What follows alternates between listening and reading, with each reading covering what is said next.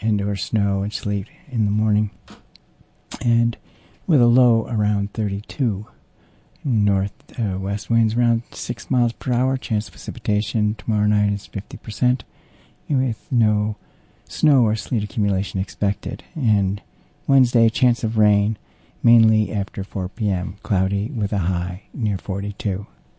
Coming up next, making waves. Stay tuned.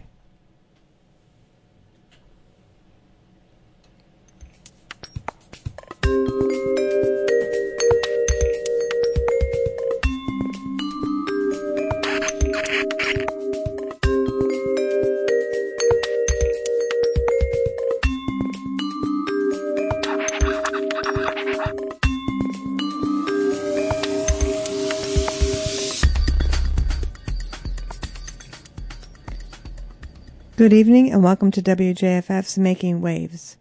Making Waves is an hour long radio magazine that airs here on WJFF every Monday evening at this time. Kevin Gref is executive producer and audio engineer for Making Waves. Theme music for Making Waves is composed and performed by Cindy Ricknand. My name is Barbara and I'm your host for tonight. We start with the Kingfisher Project. It's our weekly examination about the addiction crisis. Tonight, we go back into the archives uh, seeking to answer the question who becomes an addict and why? Uh, as we will sometimes say here on the Kingfisher Project, we always welcome the input and questions of listeners. And over the past week, we did have that question why do people start using drugs, uh, such as heroin, for instance, or any other uh, prescribed or unprescribed drugs? Uh, so, in an attempt to uh, start that discussion, we went back to our archives and uh, found a piece that was provided to us by WJFF's Gandalf, and he is conducting an interview with a addiction counselor in this episode, and that's from it goes back to uh, 2015. So we'll uh, before we get into that, let me just tell you that the Kingfisher Project is an information and radio project based at public radio station WJFF right here in Jeffersonville, New York. The project was established in 2014 to honor the life of a young woman, Rebecca Pizzol, who was shot and killed at the age of 20 um, in 2014 due to her addiction to heroin. And uh, the project is named for the injured bird Rebecca re- rescued and wrote about while she was a senior in high school, answering an assignment given to her by a teacher. Her former teacher read the essay at Rebecca's memorial service, and since then, Rebecca's mother, Julie, who cannot be here tonight, uh, but the rest of us here on the Kingfisher Project and Making Waves have carried on the idea of spreading awareness about addiction and the uh, opioid epidemic through the Kingfisher Project weekly broadcast here on WJFF. So without further ado, we will go to that segment from 2015, hosted and, and um, with an interview by WJFF's own Gandalf.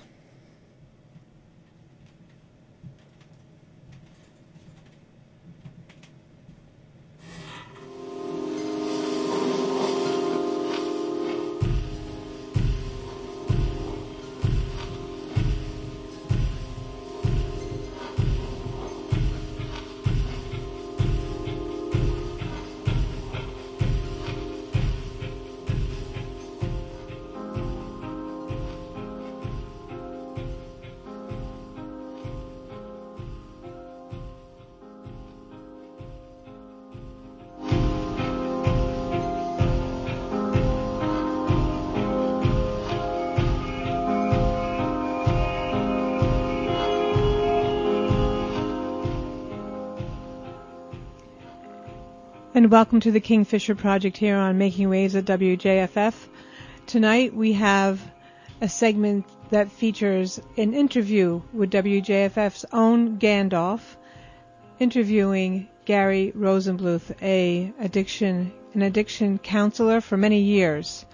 And we'll hear them talk about a few topics, including what is addiction and why heroin. Why is heroin the big drug on the streets and in people's lives right now?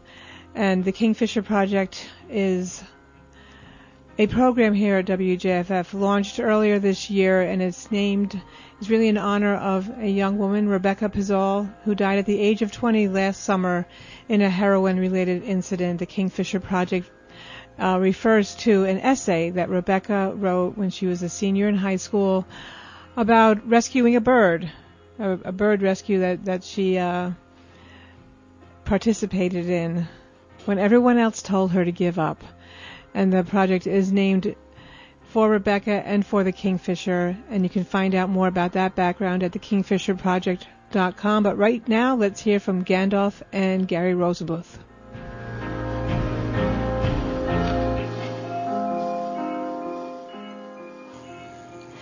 Good evening. My name is Gandalf, and as part of the Kingfisher Project, it is my pleasure to introduce Gary Rosenbluth who is an experienced counselor in individual, family, and group education in the field of uh, alcohol and drugs. Gary has been part of the Sullivan County community for the past 10 years and wishes to help stem the disease of addiction. Let's go right to the chase, Gary. What is addiction? Who gets addicted? And why? Well, number one, it is my pleasure to be here. I guess one of the first questions people always ask me is how did I get into the field of addiction? I went to college in the 1960s not knowing what I wanted to major in, and somehow I wandered into the field of psychology. It's always been my desire to reach out and help people. So I majored in the field of psychology, not knowing exactly what part of psychology I wanted to go into. During one of my early internships, I had my first drug case. It was a gentleman who was in his early 30s who started a computer company when computers were a neophytic industry. They were just starting. And he was in the right place at the right time. And by the time he was 34 years old, he became a multi-millionaire. Married, two kids, beautiful house. He started using cocaine. And after one year, it took away everything. It took away his house, his business, his marriage, and his children. And that was the day I said to myself, what is the power? What is the power that a substance or a drink can have over a over such a such a nice individual? It mystified me. That was the day I knew what I wanted to do. I said it doesn't have to be, and I want to dedicate my life to helping people who have addiction problems. And so you have dedicated your life to this, and uh, uh, what you know, how have you developed this interest in professionally and otherwise? Well, I guess one of the first questions you have to ask yourself is, who gets addicted? what type of person gets addicted. And you come to realize that addiction is an equal opportunity employer. It affects the community at large. It crosses race, it crosses religion, sex, economic status. Over the years I've been doing this, I've seen I've seen doctors, I've seen lawyers, I've seen judges who had addiction problems. I've seen sons, daughters, mothers, fathers, and even grandparents. It's a, it's, it's, it's, it's a habit that is cross generational and affects everybody. What's the draw? Why does it have such an effect on so many people? When you look at the numbers of people who are addicted, it is absolutely staggering. We estimate that about 10% of the entire population is addicted. And for everyone who is addicted, we also estimate that it touches at least four or five people around them who love them. That is approximately 50% of the population who's affected directly or indirectly through the use of addictive substances. In a report in November of 19, uh, in a report in, in November of 2014, by the National Survey on Drug Use and Health, it showed that an estimated 20.4 million people in the United States used some kind of illicit drug in the past 90 days. In the year 2014, there were over 4 billion prescriptions written in this country by medical doctors. In some states, people were on as many as 17 um, medications at one time. Unfortunately, there is a stigma to addiction. There is a stigma to getting help. Of all those people who are addicted, only about 11.2% of them get or go for help. So the numbers are staggering and it's affecting a majority of the of the of the uh, people in the United States. Why is it that so few people go for help, and why has it taken uh, this country so long to recognize the in the significance of these numbers in terms of what what they do to the total population? I would imagine when someone is suffering under the use of an addiction, it's it's embarrassing. They don't want to broadcast it. They don't want to tell their parents. They don't want to tell their, their, their friends. They certainly don't want to tell their employers. They keep it under wraps. They keep it to themselves.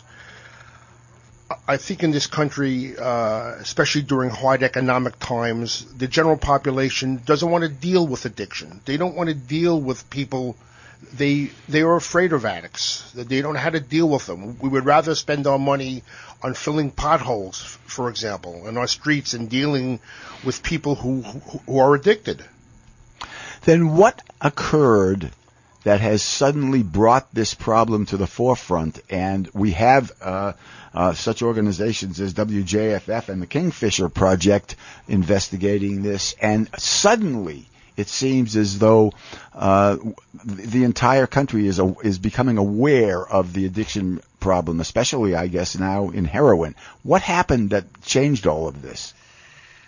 I think you just, I think the reason for that you just said. Over the last number of years, there has been a epidemic of heroin use in our country that has been underpublicized. It's in most most high schools. It, it crosses all segments of our society. It has just burgeoned into a major problem, and just by sheer force, by sheer gravity, we now have to grapple with this epidemic. And how are we grappling with this epidemic at this point? We surely have not even begun to do all the things we need to do in order to stop it, but what what do you, how are we beginning to to deal with it? Do you think? Well, I think there are some. I think there are some questions that we have to ask before we get to that subject. I guess one of the sub, one of the questions, one of the questions are why? Why do people use? People use for various reasons. They use for reward. I worked a long, hard day today, a long, hard week this week. I deserve to have a drink tonight. I deserve to use a drug tonight. They use when they're happy. They use when they're sad. They use when they're depressed. They use when they're stressed. They use one, one, one of the major reasons why people turn to addiction is they model their behavior after their parents certainly a parent who smokes cigarettes, the child has a higher propensity to turn to cigarettes than a parent who doesn't uh, smoke cigarettes. In addition, I, I, tend to find that when I do a um, um, an alcohol or drug intake, and I ask people what age do they tend to start using, it usually is just about the same number, age 16 why the age 16? Simply because 16 is about the age when we start going out in groups, when we start going out with our friends. Certainly, an eight or nine an eight or nine year old child does not go out at night without. But at age 16, a child starts going out and gets involved with a group, and the psychology of group pressure is absolutely uh, essential to understand and is one of the major reasons why drug use starts.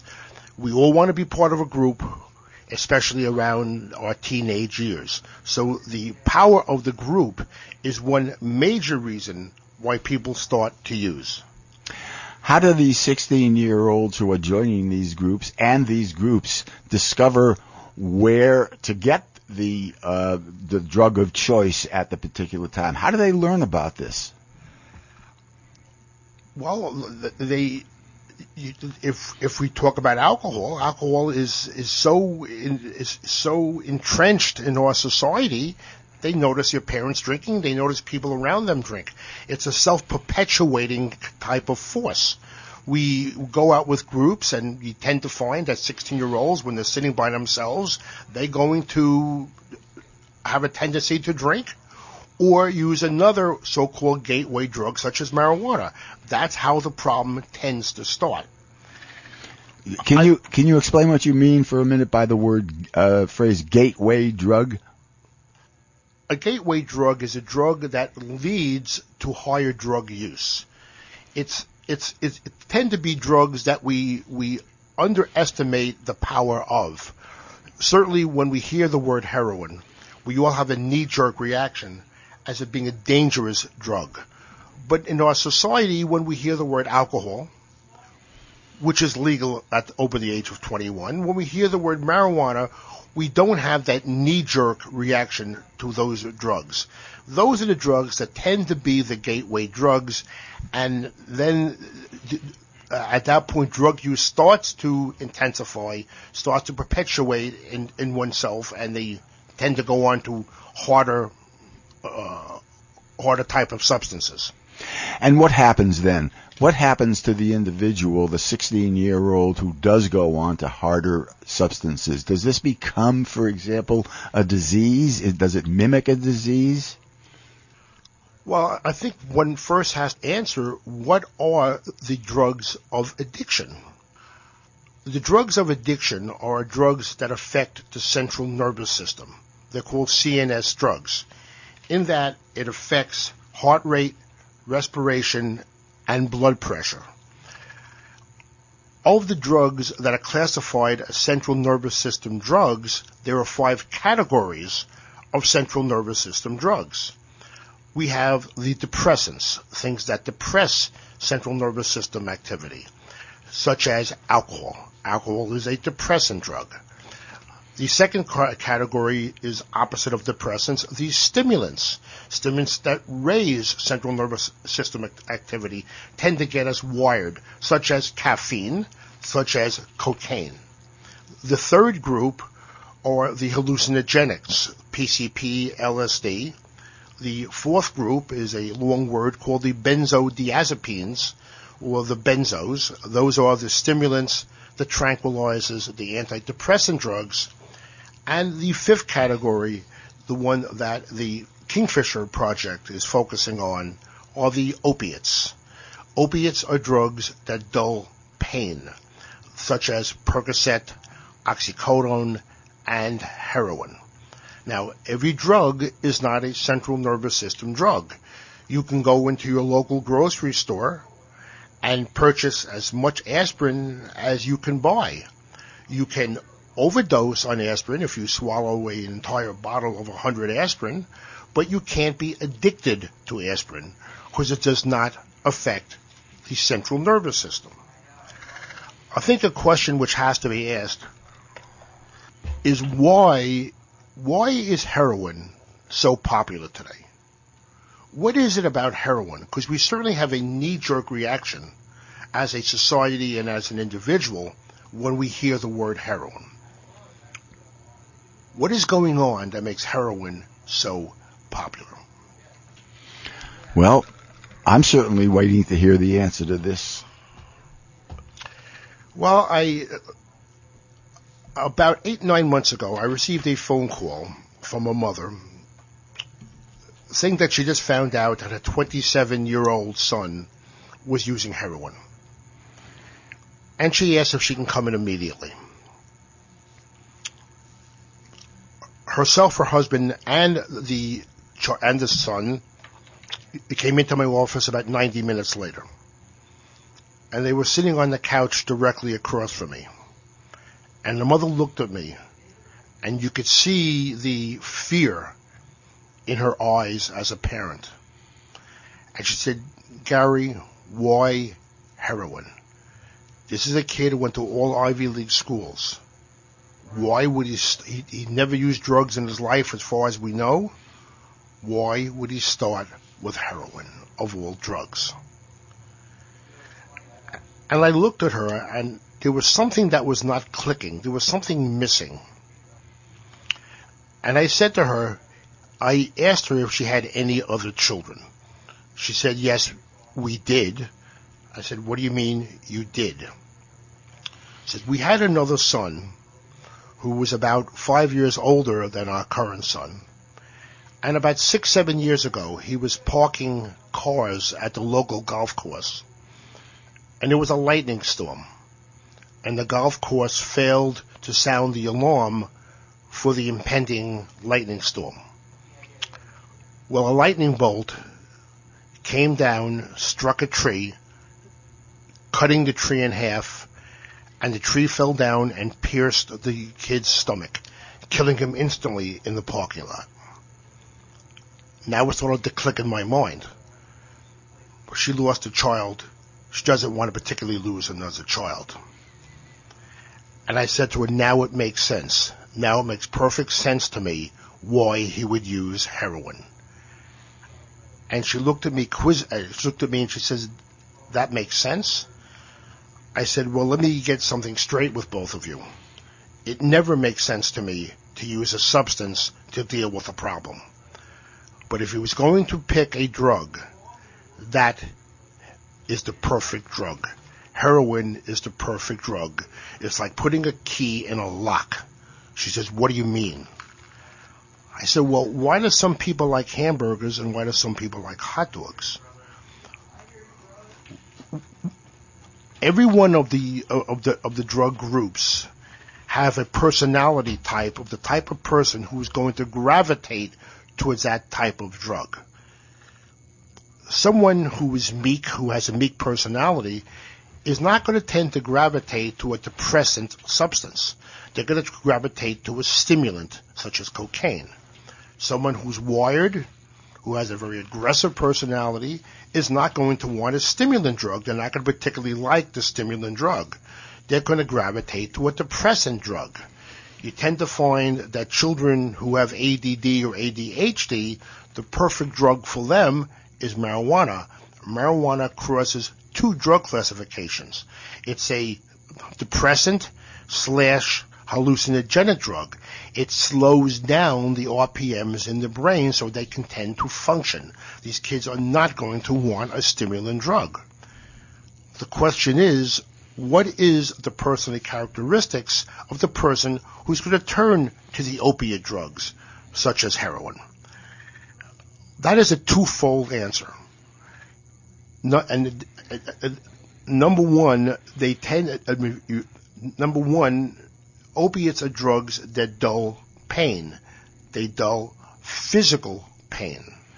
So the first characteristic, in my opinion, is these are people who don't know how to deal with physical pain. But more importantly, they are people who don't know how to deal with the pain of life.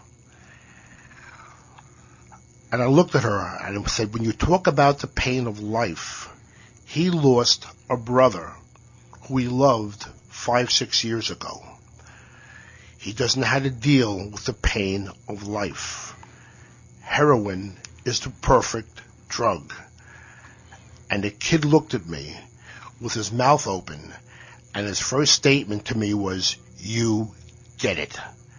You understand it when I was growing up, I was born in 1948. If I wanted to go to the library, which was about five miles from my house, I had to walk, take my bike, or get a ride. What do people have to do today? They have to walk six feet to their computer and go on Google. When I was a, a teenager going back to college, I had to call my mother to tell her I got back to school safely. I had to find a phone booth so I can call my mother collect. Kids today have to reach in their pocket and take out their cell phones. We have become a society of instant gratification. With the advent of technology, we have become a society of instant gratification. People do not know how to work on their problems anymore. I have kids come into my office and they're sitting five feet from each other and they are texting to each other. They're not using their lips. They are texting to each other. We have become a society of instant gratification. We don't know how to work on our problems anymore. Opiates are the perfect solution because it dulls the pain of life. When someone has a problem with life and they're going to pick a drug, the opiate is perfect. Unfortunately, heroin is now easier to get than marijuana. It is 10 times cheaper than other opiates such as Percocet or oxycodone.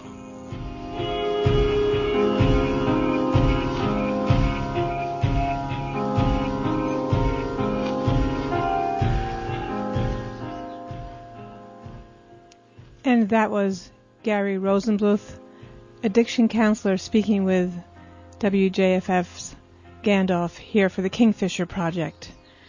And we'd like to now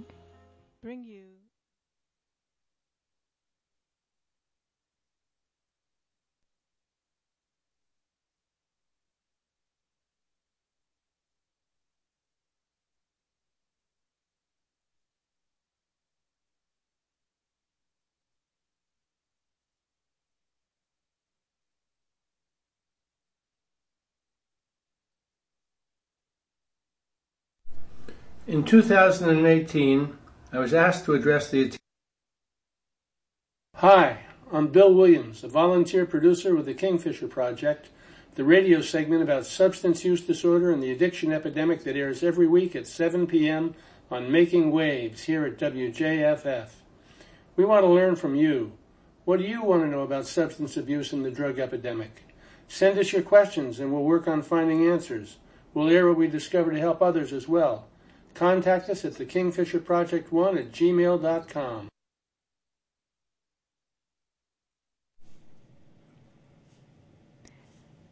And that concludes the Kingfisher Project for tonight.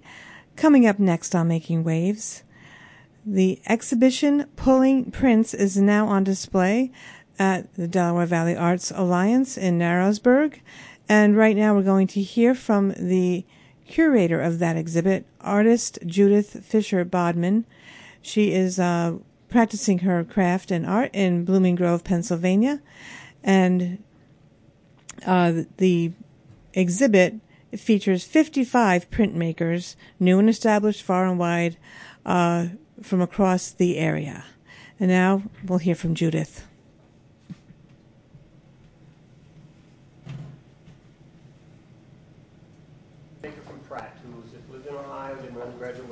tell the story. I moved out east. Pratt got me out east to the East Coast um, and got my MFA um, in printmaking.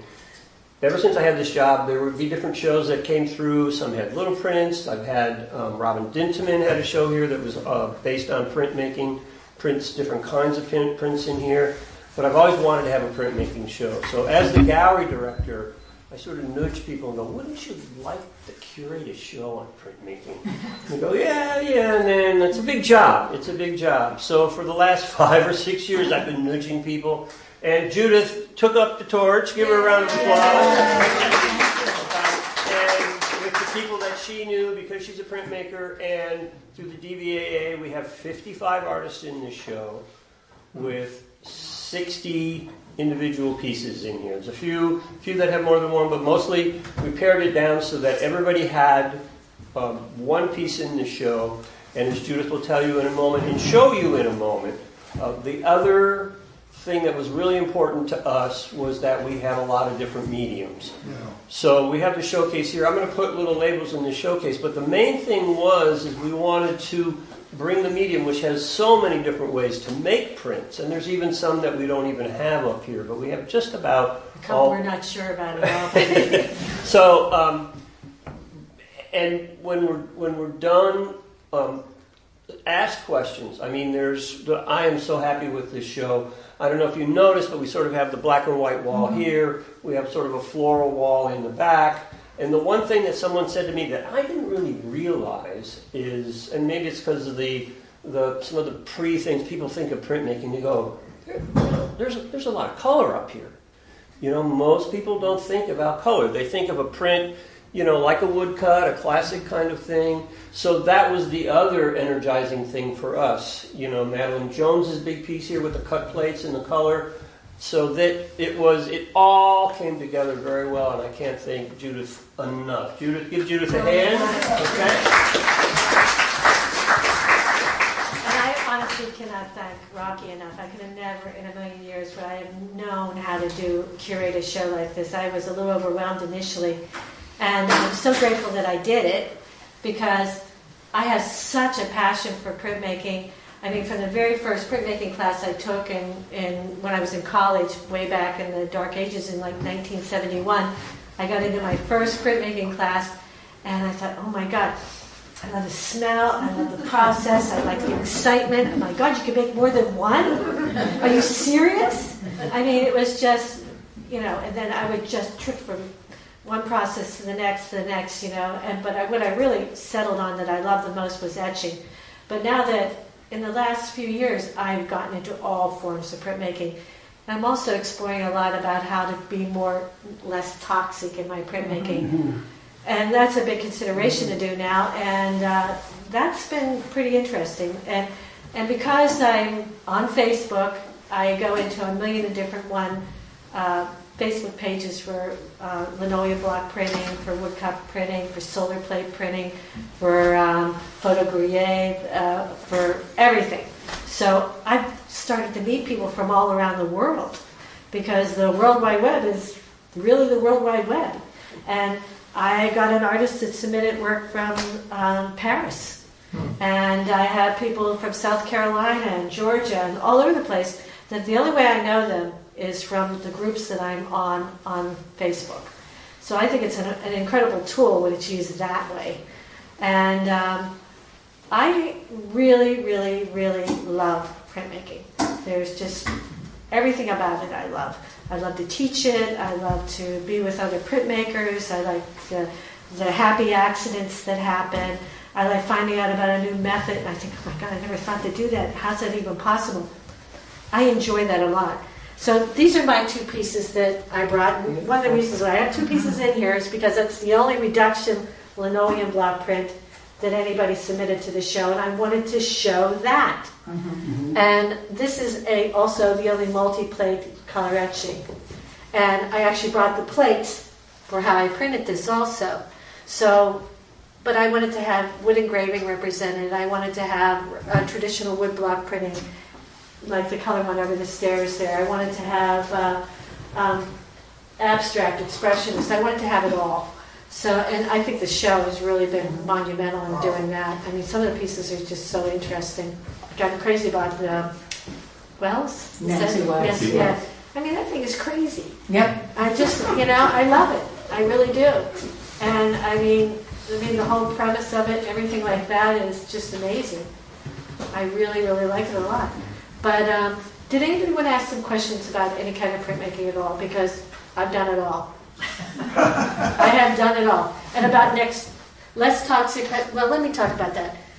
In the old days, if I wanted to do. Well, how about historically? What would be the earliest uh, kind of printmaking? Well, you go back to Rembrandt. I mean, he was doing printmaking with on um, copper plates using uh, um, uh, caustic salts and stuff, which is kind of kind of what we've gotten back to now. We're using salts instead of acid. When I did my first printmaking for years, I printed with nitric acid or hydrochloric acid mixed with potassium chlorate, um, Dutch mordant, all that stuff, which is so bad for you. And I really tried to mitigate the, the how dangerous it was as much as I could, but it was just accepted like, hey, you're a printmaker. you know, you're gonna have to suck it up. That's part of the deal. And now, you know, as we're getting older and everything, that you know, you start thinking like, you know, there's a cumulative Effect. effect of all that that I wanna I wanna try to mitigate as much as I possibly can. So, for instance, this um, etching I printed on a, uh, co- a zinc plate, which is less expensive than printing on a, a copper plate. And I have four plates here. The first one I printed was with yellow, and then I go into the, the green down to red, and then I have the blue, and then finally the black. But the cool thing about this plate was I printed the whole thing with uh, copper sulfate. And copper sulfate, it looks like Drano. It's like a blue crystally thing. So you mix uh, half copper sulfate, half uh, table salt that doesn't have um, um, iodine in it, just regular like, kosher salt. And um, you make up this thing, you can breathe it, you can, you know, the only times that you really have to be a little bit careful is when you're actually mixing the two dry powders that, you know, something does, I wear a dust mask. But uh, other than that, once it's mixed up, it's pretty, it, it's really non toxic. They actually use copper sulfate in vineyards to fight different types of molds and mildews that grow on, on the, the, the vineyards, on the plants. Um, and to dispose of it, it's a lot less of a problem and all that. Like I don't have to deal with. It. I have bottles and bottles of nitric acid, hydrochloric. I don't know what the hell to do with them. You know, I mean, it's it's crazy. I don't know how to dispose of them properly. I have to take them someplace. But potassium chloride, I really don't have to worry about it too much. But I etched all of these with that substance, and I've done a couple little copper sulfate um, etchings, and eh, it's kind of weird to use because you know, when you use acid, it bubbles up and you have a big goose feather and you, you feather the, the plate and you keep the bubbles down because wherever there's a bubble, the action stops. And you, you know, I made, my husband made me a, an acid box which had a glass shield so I could kind of reach in and do it without breathing too many of the fumes. This is so weird. The first time I put it in, uh, a plate in there, I thought, what the hell have I done? It was just turned instantly to black slime. It was the most horrible looking stuff I'd ever seen in my whole life, and I thought there can't possibly even be anything there. And I've since learned that you have to kind of keep take your finger with rubber gloves on and keep clearing off the slime that grows on there. But the weird part is when you pour it back in the bottle, they say copper sulfate, it takes the etched zinc and it makes it look like copper. It's like copper flakes. It's so strange. I mean, the whole chemistry of it is. I, I substitute teach in our high school, and I was in for the chemistry teacher last week. I was walking back past the table, and they were taking notes, and they were talking about copper sulfate. I said, copper sulfate? I said, I just used it this morning. You had a two hour delay. I said, extra plate. And they all looked at me and they said, copper sulfate? I said, yeah. I said, if you mix it with salt and you mix it with water, and you can get the solution that's, uh, that can eat through metal. And they were like, Really? I said, Yeah, really. And I started showing them on my phone work I had done. I said, There's chemistry all through printmaking. Totally. And my number one way that I usually do a plate is I work on copper and I use uh, ferric chloride, which looks like iodine.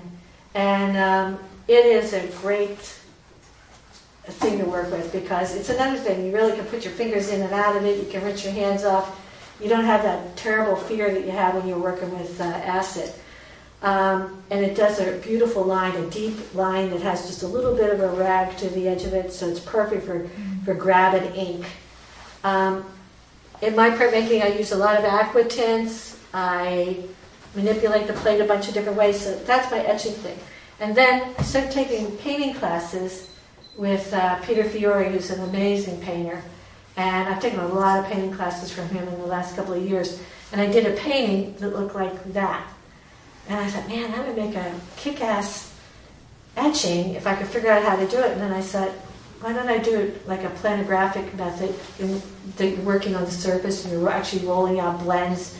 And I started trying to get my head wrapped around it because you have to work reversed because mm-hmm. left is right and right is left. And you have to work from the back to the front and um, they call it, uh, it's a reduction method. Back in the old days, when it wasn't politically incorrect to say, it was called the suicide method because once you kept carving away and carving away at a plate, at the very end, there's nothing left. There's no going back. You're, it's done. So um, that was a lot of fun to do because I had no idea how it was going to turn out. And that's what I love most about printmaking is that excitement. You really are kind of flying by the seat of your pants so that a lot of the times you don't know for sure, can I make this work? Or, hey, that didn't work, but boy, that looks kind of cool. You know, it's, it's, it's different than any other kind of um, uh, process for explaining yourself or, or expressing yourself.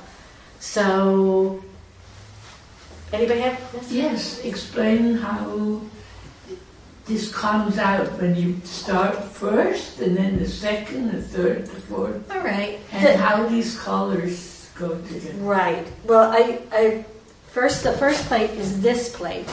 Hold it up in the light too, so people in the back just kind of move it around so they can yeah. sort of see the surface. And tilt it back and forth so yeah, we see the surface. Yeah. So that's the yellow. That's the yellow. Okay. And you always print from the lightest to the darkest. I mean, that's not a, a, a total rule, but it's the most logical way to print is to print from the lightest color to the darkest color. And um, but you can, you know what? There's no rule that can't be broken. About the only rule I can think that you can't break, really, and I've even done that, is that once you put an aquatint in, you can't put a line in because you're working on top of little tiny bumps.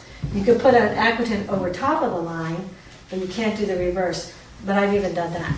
So, I mean, there's no rule that you can't and then the second plate that I printed was I went to this one, and this is the the first plate was all the yellow you see in the background, and this one is I ran a blend. I actually rolled out a color with a big roller, and um, I put it across this, and then I rubbed it in because when you do a an etching, it's not a planographic method where you're working on the surface. You're working in the grooves, the etch lines. So the way you do this is you put the ink on, mm-hmm. and then you got to take the ink off. Mm-hmm. And the way you take the ink off is by first I use the tarlatan, which is like the, the material they used to make old slips at, like back in the 1950s when they used to go out like that. And you take that, you ball it up, you, you scour the plate, and then after you get down to a certain point, warm the plate up a little bit on a, a, a heat bed that I had until I feel it get a little bit warm, and then I start using the side of my hand and just quick little swipes like this because I want to take it off the surface and leave it in the lines. Mm-hmm. I don't want to drag it out of the lines. Okay. So that's why it's an etching. You want to get down into the grooves or into the aquatints and leave the color, but take it off the surface. So if you look at this one, you see the bird is still all open. You see the trees are all open, but you see this down here. So I did kind of a reddish brown, and I put the green. And the thing about these, there's no two that are the same. They're all different, and I don't care about that either. So is there a drawing first? Yeah, I did a drawing first. And yeah. then you have to register these things so they line up properly. Mm-hmm. That is like the trip. Yeah. Because the registration, I used to have a very difficult time registering, re- doing my registration and thank God for the World Wide Web, I met a woman, uh, and I was saying, Kristen, I'm really struggling with my registration. I do these mylar grids, and I put them in, and always a little shift. There's a little movement of the plate. It's not quite right. I don't know, is the plate warped or what the heck is going on? And she said, Well, what are you using? And I said, I'm just drawing it out on the thing and I'm trying to register it in there. And she said, Why aren't you using a, a um, a jig in a bar. And I said, a jig in a bar? What the hell's a jig in a bar? And I thought it was some kind of a drink or something. and she said, um, so I went to Crown, C R O W N E. They make a whole line of books. They're one of the biggest printmaking schools, um, workshops, I mean, in the world. They're amazing. And they've done a series of books. I bought all of their books because there was one that was just about aquatints there's one just about line work. There's one just about every kind of printmaking, and I devoured them because I thought I knew everything there was to know about printmaking after 45 years of doing printmaking. I learned so much from those books; it was unbelievable. But the bar and the jig, you make a L out of a. I used an old etching plate that I no longer needed that I had canceled, and I had it cut down at a metal fabricating place where it's just a shallow L. And then I attached it to my press bed, and then you make a thing called a jig, where I took another plate and I have a big L. So when you put the, the first plate down on the etching bed, you lock it into the jig, and it's there, and it's right where it's supposed to be. And then you carefully pull the jig off. You leave the bar; it's it's permanently attached to the press. You take off the and you move it, and that plate belongs right there and nowhere else. So then, when you put your big piece of damp paper on top of there, and you run it through your etching press with the big, gigantic rollers and you know hundreds and hundreds of pounds of pressure underneath the blankets, and it comes out the other side. You keep the the paper locked underneath the rollers so it, can't go anywhere. And then you swap out that plate, you put the jig back in, and you put the next plate in. Lock it in place, remove the jig. So does that make sense? Mm-hmm. And then you do that through the through the whole process. And what you end up with then is that, that they built on top of each other.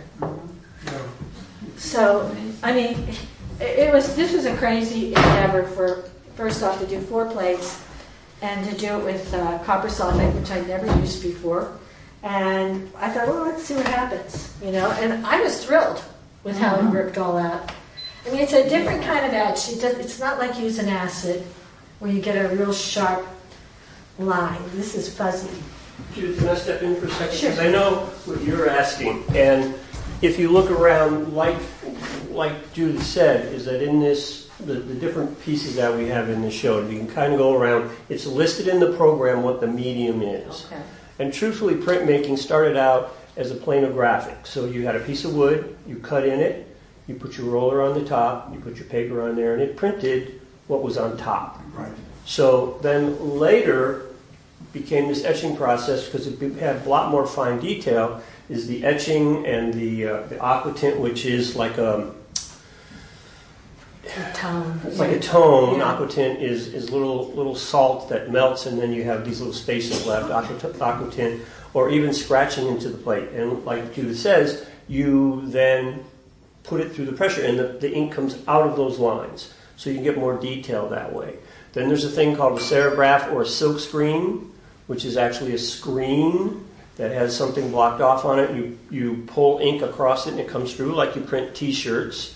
And a silk screen, the term is used most for commercial processes, and serigraph is used for the mm-hmm. fine art, the fine art part of it.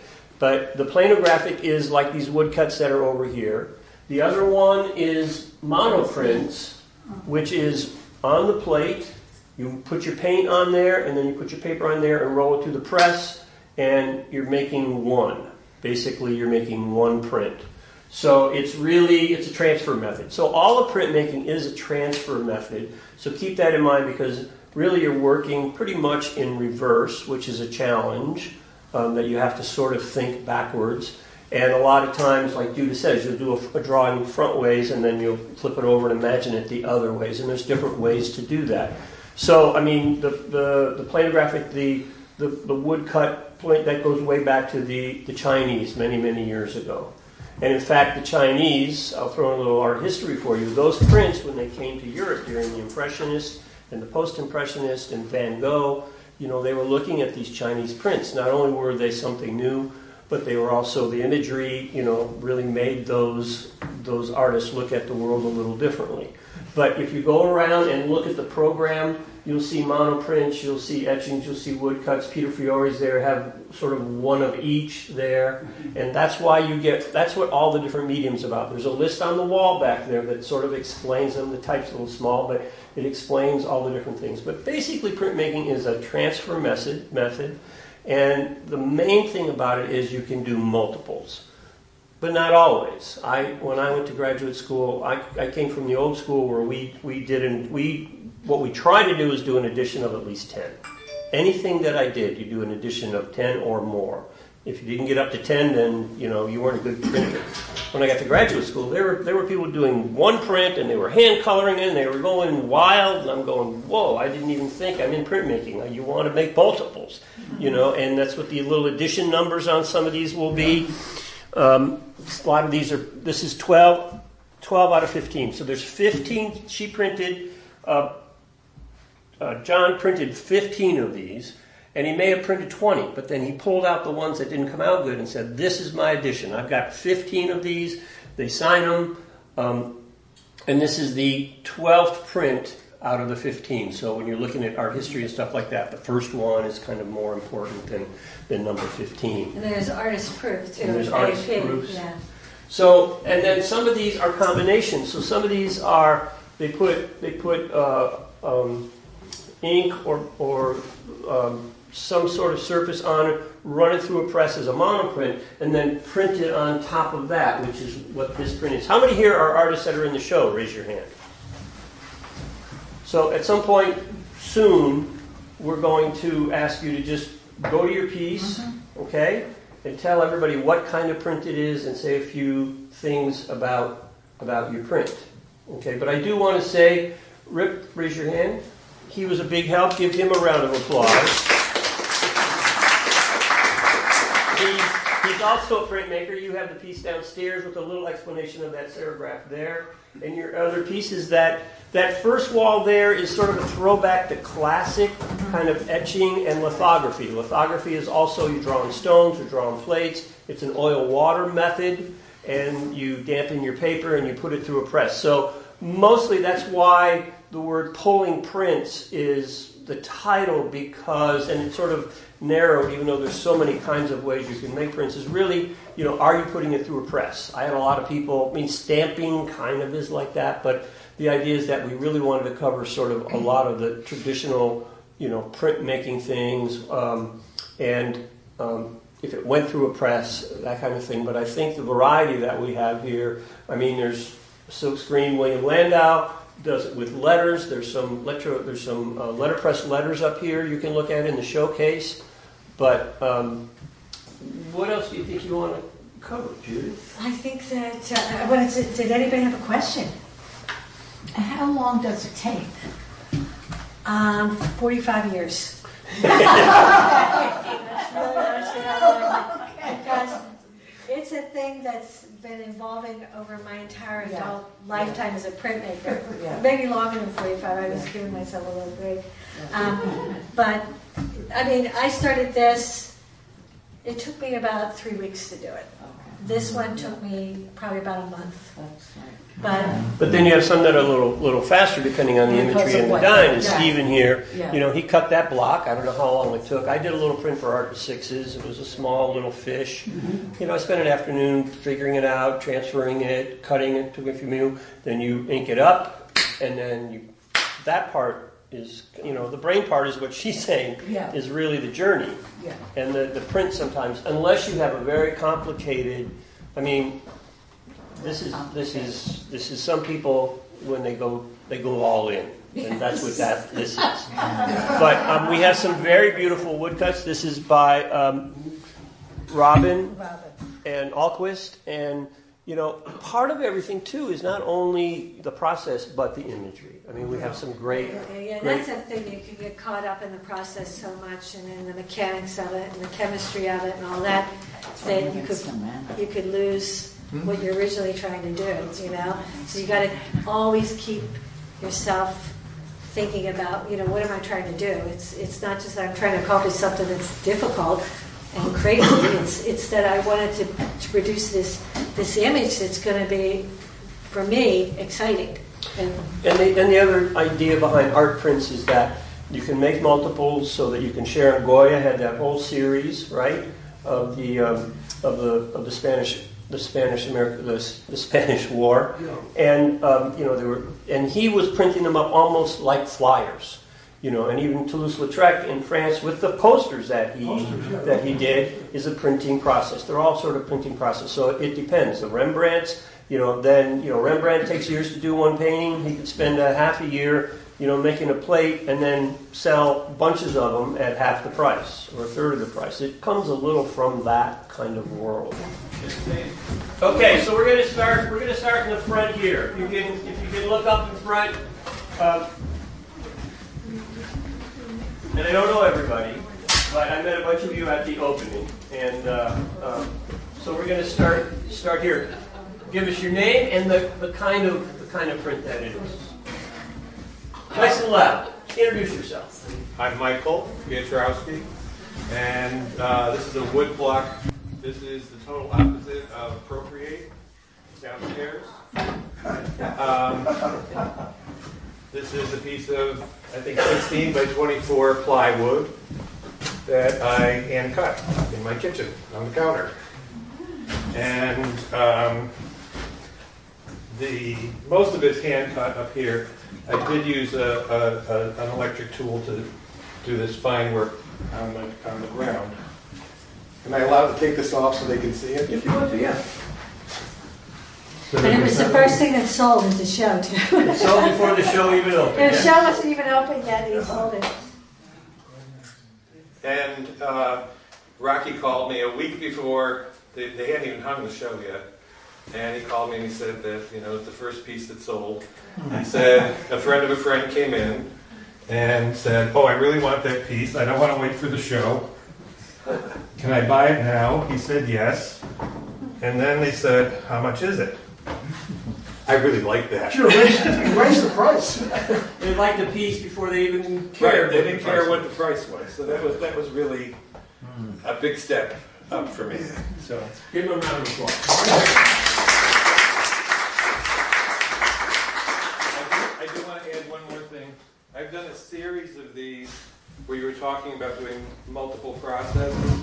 I've done monoprints behind these because this this is from a photograph that was a sunset and the silhouette of the trees.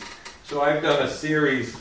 Some are winter, some are time of day, and because I'm a painter printmaker, and the last thing I want to do is make an edition. so I play with the color. So they're all kind of one of a kind. Yes, and when you say, oh, somebody said, oh, I can make multiples, I'm going, okay, I came from painting, so I'd make one painting and spend a lot of time doing one painting. And now I'm going, well, I'm going to go pr- do printmaking, so I don't have all, all the paint, I don't have all this. But now I've got multiples. What do I do with multiples? kind of grow. Thank you. Okay. What you didn't talk about.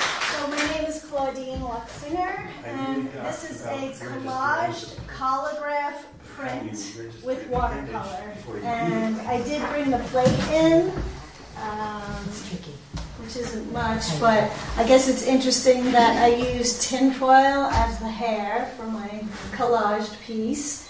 And it's two of two.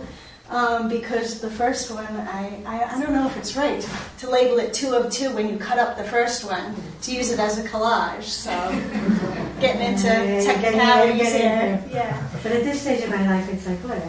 Whatever. Exactly. Yeah, Um, the number of police Yeah, are not going yeah, to come up. no. I showed it to my neighbors who are 11 and about 16, um, and they told me that I was gender bending when I created this. And I don't know what gender bending is really, um, but it's up to the viewer whether this is a male or a female. And that's my piece. And a big shout out to Pauline, my framer, who framed this in flame poplar, which is absolutely beautiful. Thank you.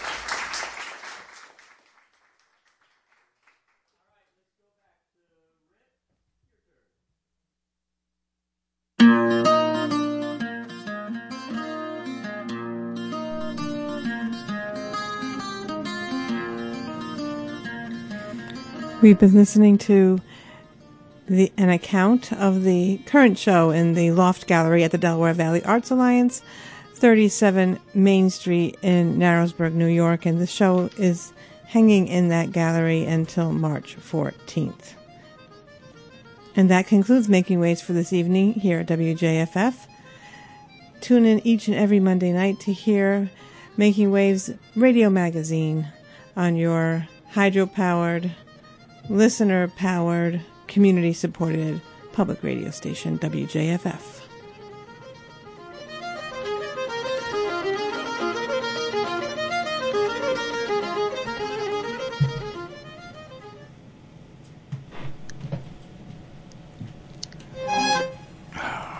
oh my goodness, they're going to get in trouble. But they did it. And it really taught me a lesson. We would have been here till today trying to work within the system. Sometimes you just have to do it. The words of Leah Chase as read by Janet Dewart Bell, author of Lighting the Fires of Freedom, Profiles of African American Women in the Civil Rights Movement. Hear her full interview with Janice Adams Wednesday evening at 7. And you're tuned to WJFF Jeffersonville and W233AH Monticello. Coming up.